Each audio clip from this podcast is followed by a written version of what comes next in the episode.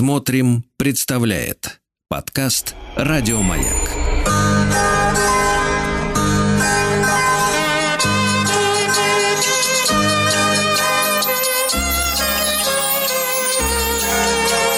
Зимний стол. Это сон какой-то.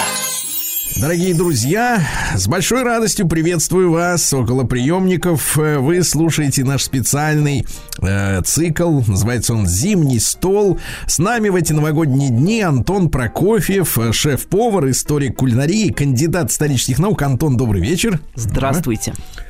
Да, и наша новая беседа, мы назвали ее условно «Ну-ка, все вместе». Мы поговорим о кулинарии как занятии для всей семьи. Вот, от дав- давних традиций до новых дней. Но вот что нас категорически, дорогие товарищи, печалит. И должен этой печалью с вами, Антон, поделиться.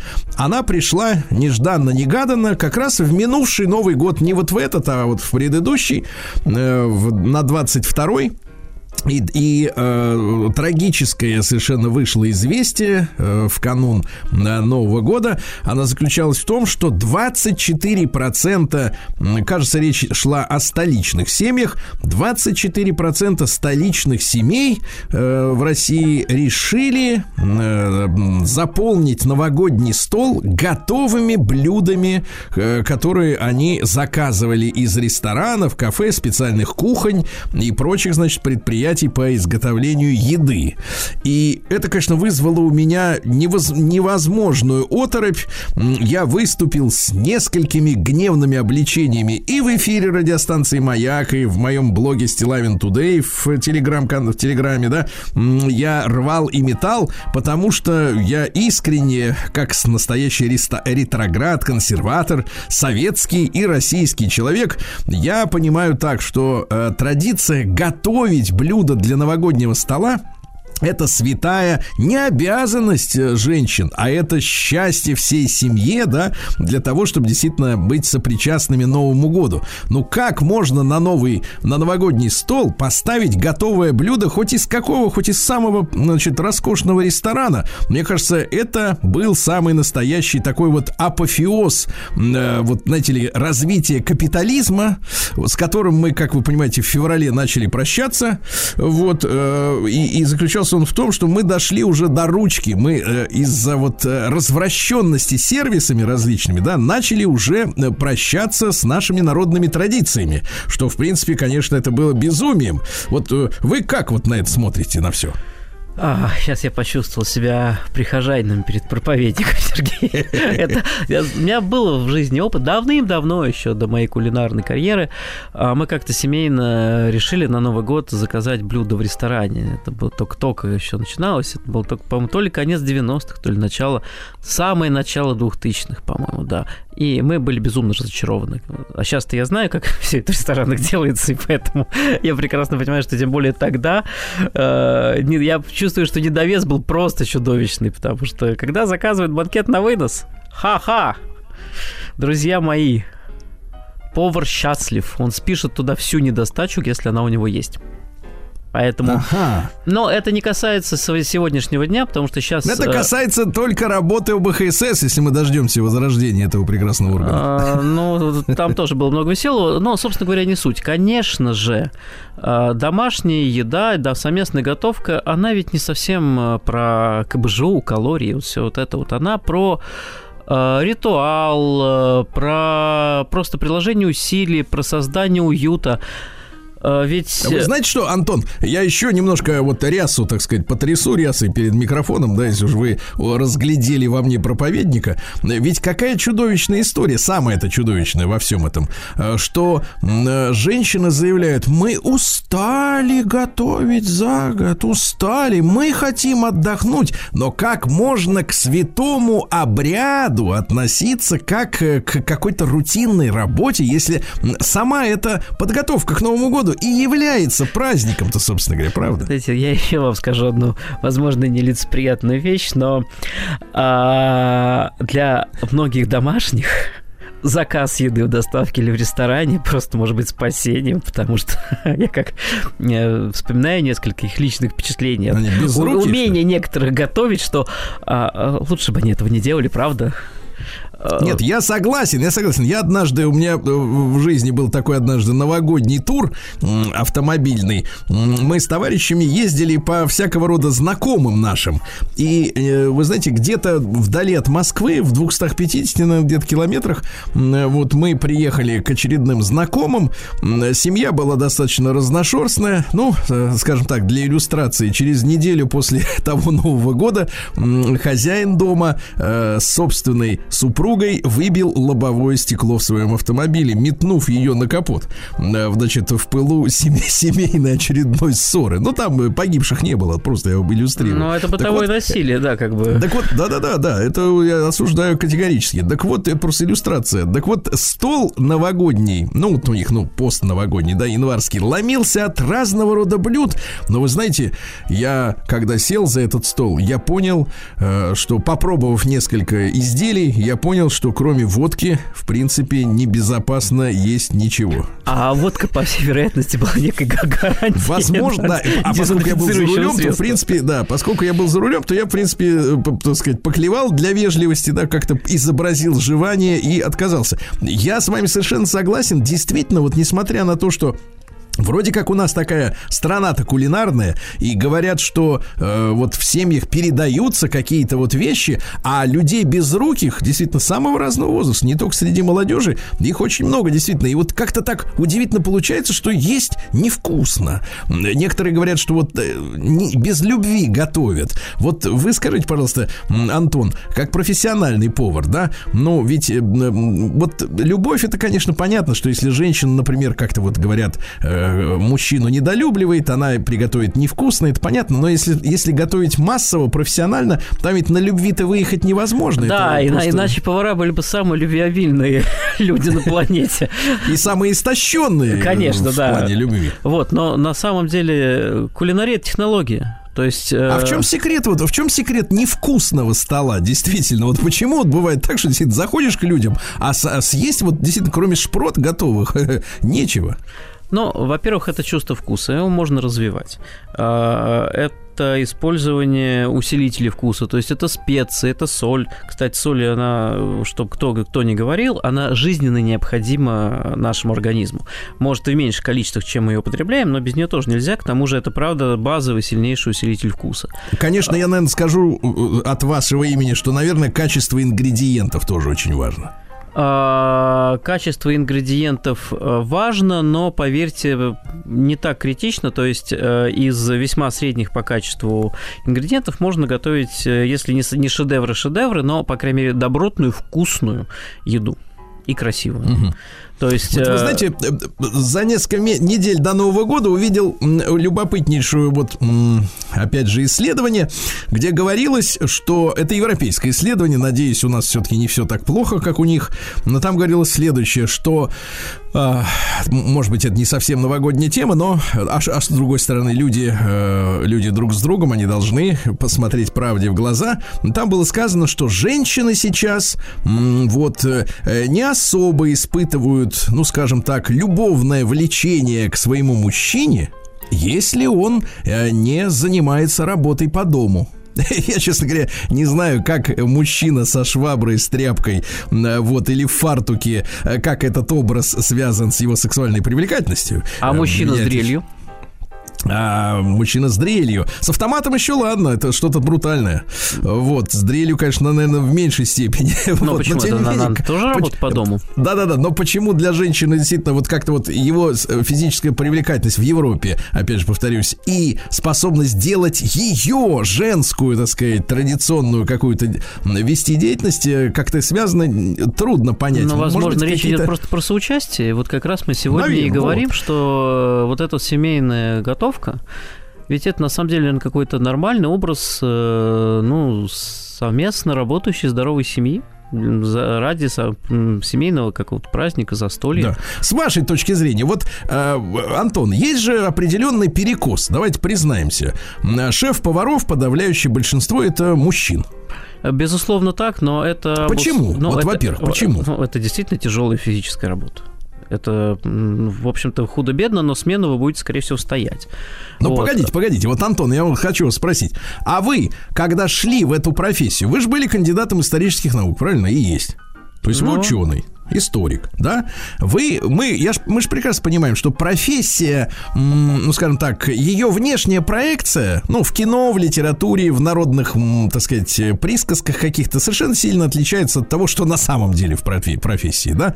Вот я это знаю по своей работе абсолютно четко и по многим другим вещам, которые пытался делать в жизни, да, ну, в рамках каких-то проектов. Э, твое внешнее представление о том, что это за работа, очень сильно отличается от того, что внутри. Я к чему клоню? Вы, вас же эта работа сначала привлекла, а потом вы поняли, что она физически тяжела. Вам же не сказали, приходи к нам, будешь поваром, тебе будет очень тяжело физически, да? Нет, конечно, вот. конечно. Но э, в любом случае это просто элемент. Э, но у меня немножко другая история, потому что я на кухню пришел, э, минуя вот э, все стадии роста. Как-то так просто сложилось, и не то чтобы сильно рвался.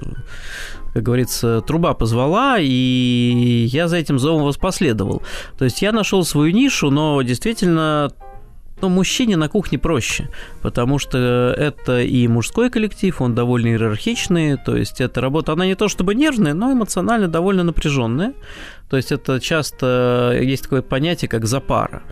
Э, это когда... Э, ну, при... в этом случае, мне кажется, если так вот переводить ваши слова на понятный язык, значит, э, я так понимаю, что если в мужском коллективе просто вопросы запары, которые связаны с эмоциональным напряжением... И да, вопросы вот построения напряг, иерархии. Да, они решаются по-армейски проще. То есть нет места, условно говоря, давайте никого не обижая, но просто говорим, да, нет места, ну, несанкционированным выплеском энергии, которые не нужны, да, Ну, по сути, да, грамотно работающая кухня – это как оркестр, где каждый хорошо знает свою партию, и но терпит. шеф и делает свою работу, да, это очень важно. И шеф-повар – это дирижер, который контролирует одновременное исполнение. То есть mm-hmm. не зря э, шеф-повар стоит на раздаче в запару. То есть он собирает, он контролирует, он результирует вот это все совместные усилия. Угу. Вот. Хорошо. А, а все-таки, тем не менее, что касается э, ваш взгляд на то, вы же видите и женщин тоже, что касается вот э, особенностей, я не хочу вдаваться в тему сексизма, хотя я, конечно, сексист, э, я даже был 6 лет назад назначен таковым, став сексистом да, года. То, это, то есть у вас есть документ, что да, вы фольклорный ну, элемент. виртуальный, скорее, документ, феминистки мне не, не выдали никакой жетон, но я был объявлен, да, вот в 2017 году таким, а, вот. А, так вот, э, э, тем не менее, есть какие-то особенности вот женского и мужского приготовления блюд? На кухне нет. На профессиональной. Ни, ни на профессиональной, ни в бытовой, да? Нет, ну, потому что профессионализм, он э, уравнивает. А в бытовой есть такие особенности, но они вызваны тем, что мужчины, вы вообще по-хорошему готовить не умеете, могли бы научиться. То есть, э, как правило, мужик берет кусок мяса, большой, рубит его на крупные куски, условно помельче, и потом их как-то обугливает, обжаривает. То есть вот это такое стереотипное восприятие мужской готовки. Оно, кстати, ведь и на пустом месте возникло. То есть ведь э, по-хорошему есть другой стереотип, что мужчина готовит лучше женщин, но это тоже, конечно, неправда. То есть э, гендер, он на самом деле на процессы, происходящие в духовке, в кастрюле или на мангале, или на гриле вообще никак не влияет. Температуре, знаете ли, все равно кто поворачивает вентиль. Абсолютно. Поэтому здесь речь идет исключительно о кулинарных навыках, не более. Просто так, опять же, сложилось исторически, что э, домашний очаг это больше женское дело, а внешняя репрезентация семьи мужское. Ну, просто у каждого свой, фун... у каждого свой функционал и область приложения усилий. Поэтому бытовые но, навыки но, на кухне больше Антон, женские. Да, но если говорить о балансе вот какой-то процентовки талант и, соответственно, навыки, как бы вы да, вот э, их, э, так сказать, разбили? Какую долю от, отводим э, таланту, значению таланта и навыкам? Ну, для повседневной готовки навык важнее. Для того, чтобы создавать что-то новое, для того, чтобы расти в профессиональном смысле, конечно, тут уже начинает выходить чем дальше, тем больше на первый план талант. Хорошо, хорошо. Новогодний стол. Давайте распределим обязанности. Кто что делает. Допустим, у нас семья. У нас есть, естественно, папа, мама, что уже хорошо. Вот, детишки, например, двое, к примеру, да. И, например, есть бабуля. Или дедушка, если это еще хорошо тоже, да. Так, ну вот давайте сразу мы... определимся, сколько у нас метров кухни, все ли войдут туда. Да, но мы уже в, на, в нашей одной из предыдущих программ говорили о том, что максимум могут двое хлопотать на кухне, да, так, ну, с комфортом в наших Ну, традиционных двое-трое, не больше. Да. Вот э, я имею в виду, что мы по поручим все-таки маме, э, папе, да, и давайте, ну и какой-то у нас есть, так сказать, э, на подхвате кто-то. Ну, да, во-первых, э, бабушки, у них есть такая встроенная опция, видимо, она э, возрастная, гендерная, под названием тесто. Все-таки бабушки и пироги это неотделимо. Поэтому, если бабушка А займет... мы, кстати, с вами э, в нашем цикле э, нынешнем, который вместе делаем, зимний стол, вообще о выпечке-то новогодней как-то ни слова не сказали. Может Ну, быть, даже не э, заслуженно. мы поговорим больше про выпечку на Рождество, потому что, ну, новогодняя выпечка, слушайте, ну, ночью еще и тесто есть, помилосердствуйте. Ну, совсем это тяжело. Хотя, нет, конечно, красная изба не углами, а пирогами, но э, лучше все-таки когда речь идет об обрядовом тесте, вот к обрядовом, в, в, в обрядовом контексте прорассуждаем.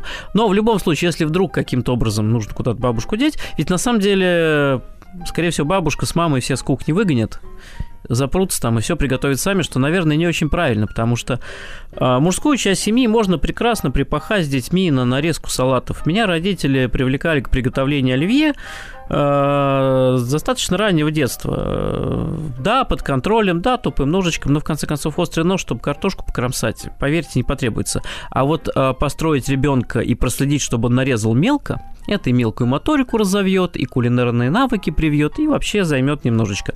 Э, испортил Ну, картошку. вы ненавидели это занятие? Вообще не обожал. Это, понимаете, это же, это же и повседневно это утомительно, а для праздника это наоборот развлечение. Да и много ли той картошки надо там? В конце концов, ну, сварите вы с запасом два раза. Во-первых, это недорого, а прям скажем дешево. Потому что если первую картошку запорол, ну, поругали, выкинули. Сказали, что такой нехороший, вот такое только выкинуть можно. А к следующей картошке уже даже не поругали, а скорее просто пальчиком погрозили и сказали, что зачем ты продукт портишь. Или убрали, на суп потом пойдет, или еще куда, или в конце концов перетереть все это на селедку под шубу условно. Всегда можно найти, куда утилизировать продукт. Принцип Zero Waste, с которого мы начинали, тоже никуда не делся. Ну, то есть использовать не на оливье, а в каком-то другом контексте. Да.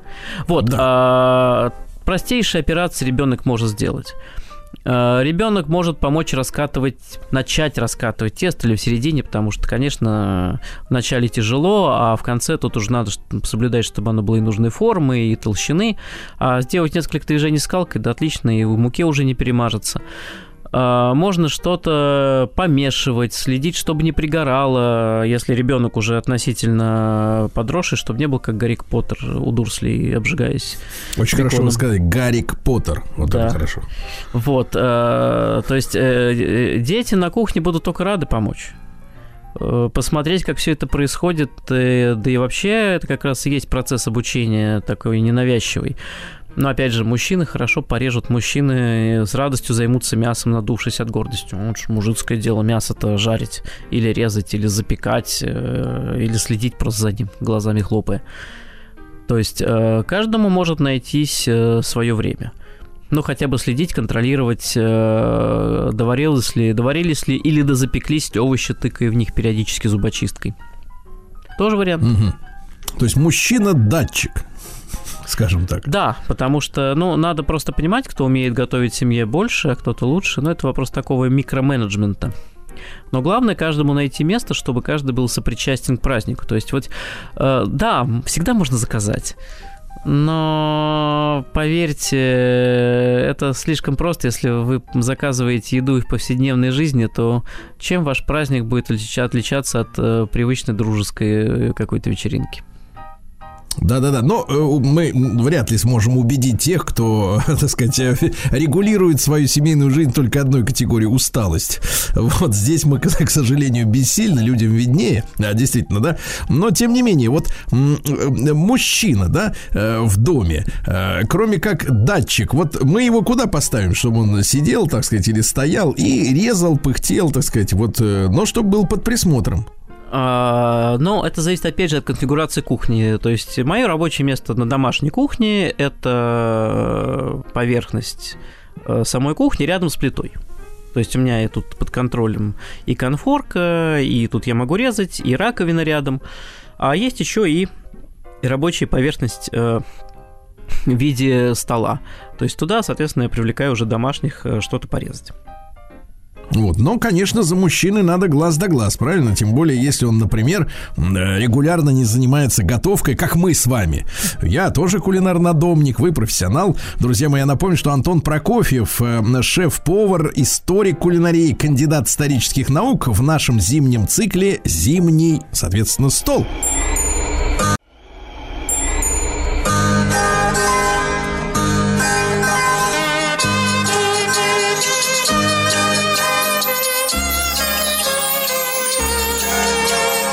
Зимний стол.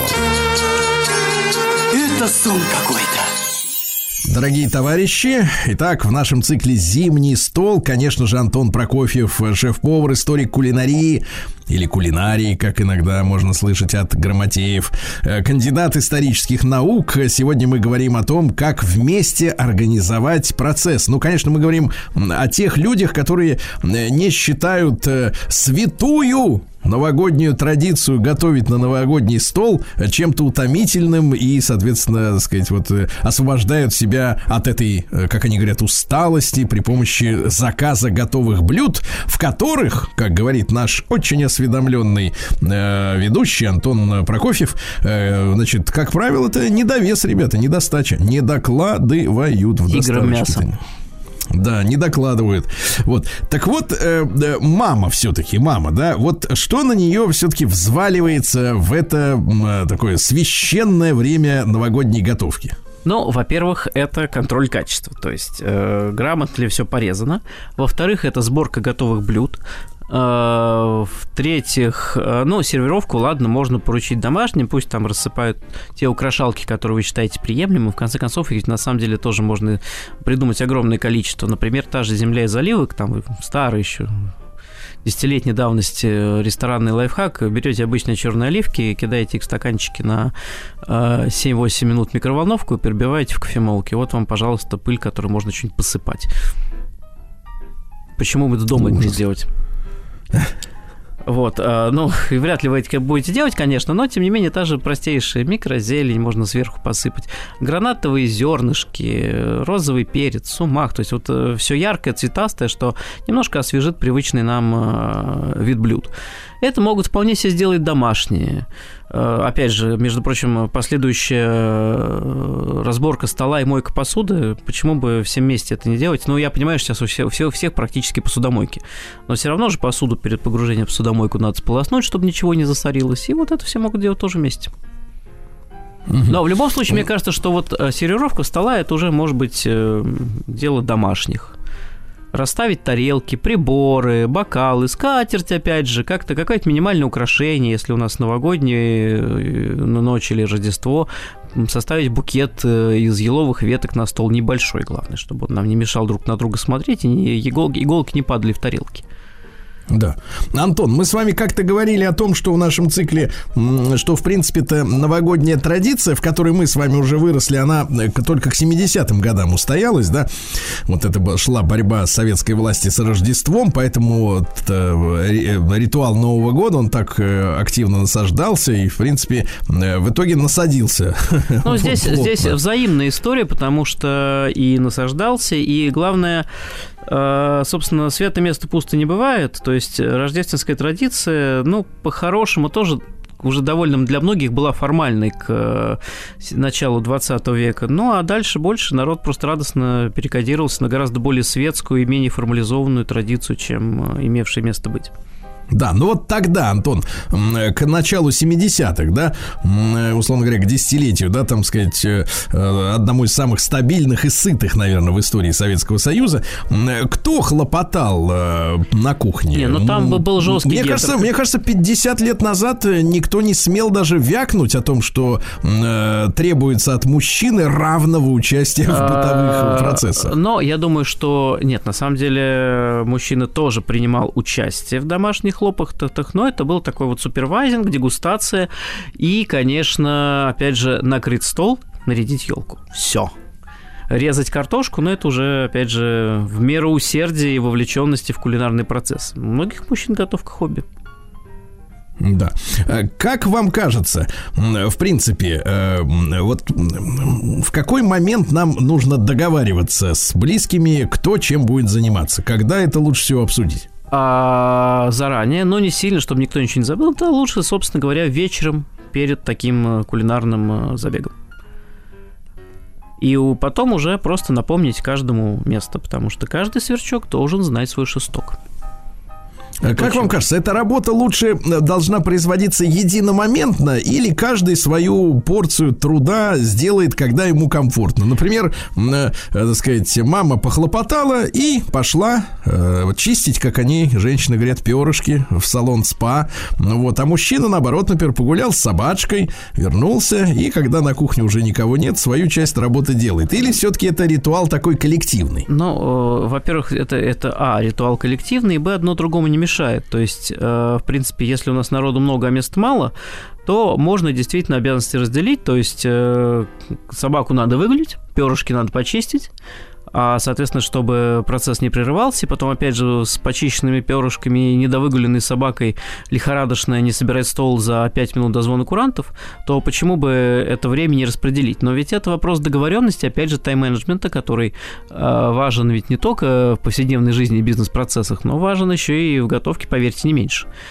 То есть, э, когда у вас что-то кипит на сковородке, на, на плите или запекается в духовке, вы же представляете, когда это закончится. И, соответственно, можете подстраиваться под это время. А, Подстраиваться под то, что будете делать с тем продуктом, который у вас приготовится, как он, когда и в каком виде пойдет в дело, и что встанет на его место, и что будете в то время, пока все это происходит, делать.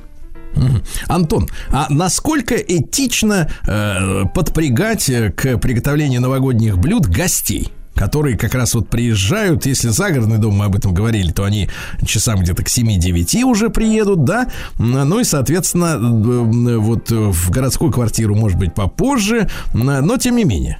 Ну, а, я считаю, что э, для меня лично не совсем этично, потому что гости приезжают в гости, пусть они отдыхают, пока э, хозяева суетятся. Я, правда, хотел бы сказать, что мечтаю о таком же времяпровождении в гостях, но тут специфика, видимо, у повара, как и у врача или юриста в гостях. Все начинают э, припахивать по профессиональной компетенции. Почему-то никто учителя не припахивает, например, или программиста в основном. Вот, то есть я, например, в гостях тоже у плиты стою, но, опять же, мне это нравится. Но в целом э, я считаю, что гости приходят в гости, а не суетиться. Ну, максимум символически попросить отнести салатик на стол, если есть желание. Но тем не менее, а какой, с вашей точки зрения, культурно, надо сказать, э, сказать, нам иметь в виду вклад все-таки гостей в новогодний стол? То есть, э, ну, э, просто так приехали ребята, извините за выражение, бесплатно накидаться и наесться? Ну, это Но как-то вообще-то приходить в гости с пустыми руками это как минимум невежливо. Поэтому подразумевается, что если уж мы собираемся на совместное празднование чего-либо, то либо гости приносят с собой какое-то свое фирменное блюдо, ну, то либо, соответственно, гости приносят с собой какой-то алкоголь. Какой-то фирменный ящик, да? Да, да, черный ящик. Но желательно с хорошим содержимым. Да, с вашей точки зрения, какие-то новогодние подарки вообще, в принципе, уместно за новогодним столом? Ну, минимально. То есть, все-таки подарки это дело семейное, и выкладывать их на всеобщее обозрение как-то неэтично, поэтому какие-то минимальные э, шутливые сувениры это всегда только всех повеселит, разрядит атмосферу, но не более. Мгм. Да, друзья мои, ну мы сегодня говорим о э, кулинарии как занятии для всей семьи. Э, С вашей точки зрения, вот, э, Антон, все-таки это должно быть чи- исключительно новогоднее занятие, да, вот когда люди все вместе готовят, ну, чтобы это оставалось праздничным ритуалом. Потому что вот опять же повторюсь, э, с чего мы начали, э, да, некоторые женщины в Европе заявляют, что вот, так сказать, очень их привлекает образ мужчины, который хлопочет на кухне. Если мужчина будет всегда хлопотать по кухне, то как бы не, не испортит ли он праздничную атмосферу тем самым именно новогодней ночи? Ну, всегда хлопотать у нас у всех не шибко получается, все мы люди заняты, как правило, и на эти хлопоты тоже особо времени не остается, поэтому вот прямо не знаю. В принципе, по-хорошему, подготовка к празднику, не только к Новому году, это дело на самом деле общее. Ну и иногда помочь э, хозяйке по дому, так тоже, наверное, не сильно надорвемся. То есть я да. не то чтобы за всеобщее равенство и братство, потому что оно недостижимо существует только в фантазиях э, тех людей, которые это провозглашают, э, но и есть некие определенные гендерные обязанности и особенности э, которые на нас социум так или иначе ровным слоем раскладывает разными, правда, кучками. То есть получается, что все-таки на мужчине, как правило, больше обеспечения дома, ну, как бы стереотипно, ну а на женщине уже э, этого дома формирования, то есть в том числе готовкой. Ну а да. праздники это можно, в конце концов, можно превратить э, рутину в какую-то совместную игру, особенно с детьми. Им же тоже это будет интересно. Не просто смотреть со стороны, а принять участие с большой буквы У. Да. Друзья мои, Антон Прокофьев, шеф-повар, историк кулинарии, кандидат исторических наук. Наш э, новогодний проект «Зимний стол» продолжается.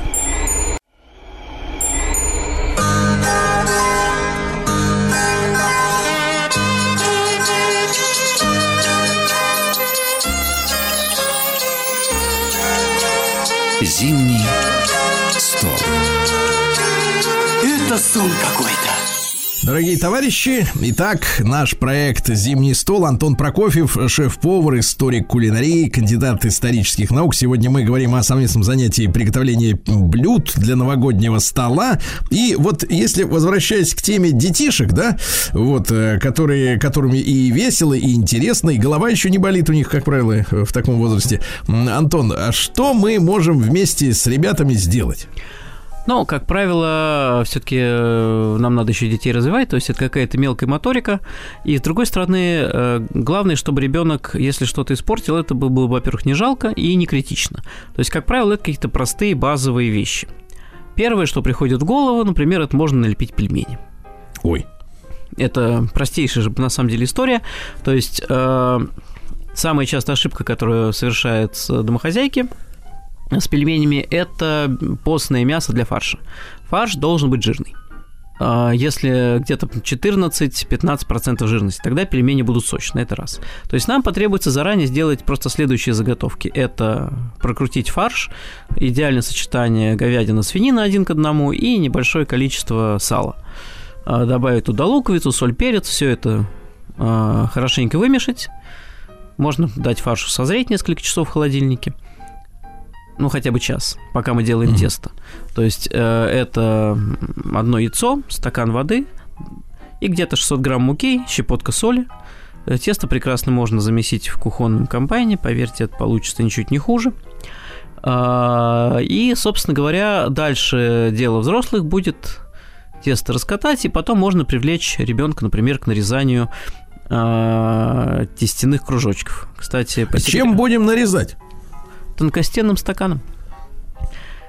Идеальный домашний вариант, то есть э, не широкий, там 0,25 или 0,2, а такой вот высокий, достаточно узкий стакан, потому что пельмени он тоже не должен с полстола-то быть. А, их можно, как по раскатанный пласт теста, слегка приплить мукой, нарезать э, кружочки и сложить их друг на друга. Кстати, если что, их можно просто купить в магазине, потому что, в принципе, сэкономив себе время, а пельменное тесто, оно на самом деле самое простое и эластичное. Но mm-hmm. это вот из тех заготовок, которые, правда, тратят, требуют на себя много времени, а особо ни на что не влияет. Ну вот, а дальше самое веселое, это, собственно, пельмешки лепить. Собираем всю семью вокруг стола, выкладываем заготовленные кружочки теста и начинаем. Берем столовую ложечку, про столовую, прошу прощения, чайную ложечку фарша, выкладываем ее в серединку шарика, складываем кружка, складываем все напополам, а защипляем концы, у нас получается такой полумесяц, потом края сводим, и та, также их защипляем, защипываем, Угу. И получаем, соответственно, прекрасный уютненький пельмень, кладем его к остальным прекрасным уютненьким пельменям и продолжаем. Так можно налепить их несколько десятков и прекрасно заморозить и хранить в холодильнике. То есть это вот та история, которую лучше делать всей семьей. Прекрасно объединяет, э, вовлекает, и, в общем-то, это весело, не скучно, потому что детишки, скорее всего, будут делать какие-то ошибки смешные. Там. Даже если, знаете, пельмень упадет, э, ничего с ним не случится, мы все равно потом его сварим. Да, Антон, а вот такое количество фарша, да, мы же понимаем, он сырой, а, значит, чайная ложка, мы его заворачиваем, потом все замерзает, лучше на улице, да, это замерзнет, и потом, соответственно... Нет, замечательно замерзнет в морозильнике. Вот... Э, Хорошо, замерзнет в морозильнике. Сколько нам вот эти домашние пельмени идеально времени варить? Потому что, э, когда вот видишь пачки готовых пельменей, да, их огромное количество у нас, разнообразнейшие, есть вкусные, есть не очень, вот, но тем не менее у них варьируется все время разница, сколько их надо варить, э, значит, после всплытия и так далее. С вашей точки зрения, вот э, действительно оптимальный вариант, чтобы и проварилось, и не разварилось. Ну, э, домашние пельмени это разварить довольно сложно. То есть пельмени всплыли, но и где-то минутка-две на медленном огне побулькать. Даже какой, какой две? Минутка максимум. То есть среднее Минутка. время приготовления, ну, 8-10 минут. Ага. Антон, а с точки зрения вот здоровой пищи, нас э, пугают, что и мучное, и мясо в сочетании это все отвратительно, ужасно. Вот это жир, вот неправильно. Как вы считаете, пельмени действительно настолько опасны для здорового питания? Если, ну, пельмени, конечно, ни разу не зожная вещь, потому что зожная вещь это зож это куриная грудка на пару и гречка или овощи на пару. Вот, а, но это нормально, если, опять же, мы делаем из качественного мяса, из э, именно из мяса, а не из соединительных тканей или белковой массы. То есть у нас честный домашний фарш, да, там не так кстати, много жира, поверьте. То есть это нормальное э, соотношение 12-14% жирности, на, то есть это 12-14 грамм на 100 э, грамм.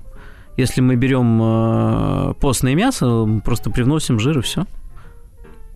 Да, ну, с другой стороны, на что не пойдешь, только бы укрепить э, семью как ячейку общества, ну, правда? Ну, да, и, кстати, неплохо бы еще добавить немножко холодной воды в тесто, не прошу прощения, тесто фарш, чтобы он тоже был немножко сочнее. Вот, например, да. когда делают да, хинкали, да. это же тоже те, те же пельмени, только сбоку с гортанным Согласен. акцентом, то туда добавляют большое количество воды, фарш там буквально жидкий-жидкий, чтобы бульон, э, у нас был, э, хинкали да. были с бульоном, но в пельменях да. это не так критично.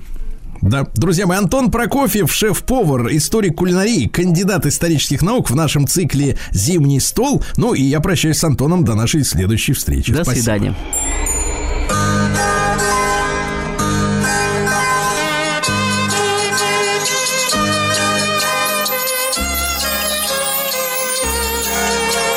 Зимний стол. Это сон какой-то. Еще больше подкастов «Маяка» насмотрим.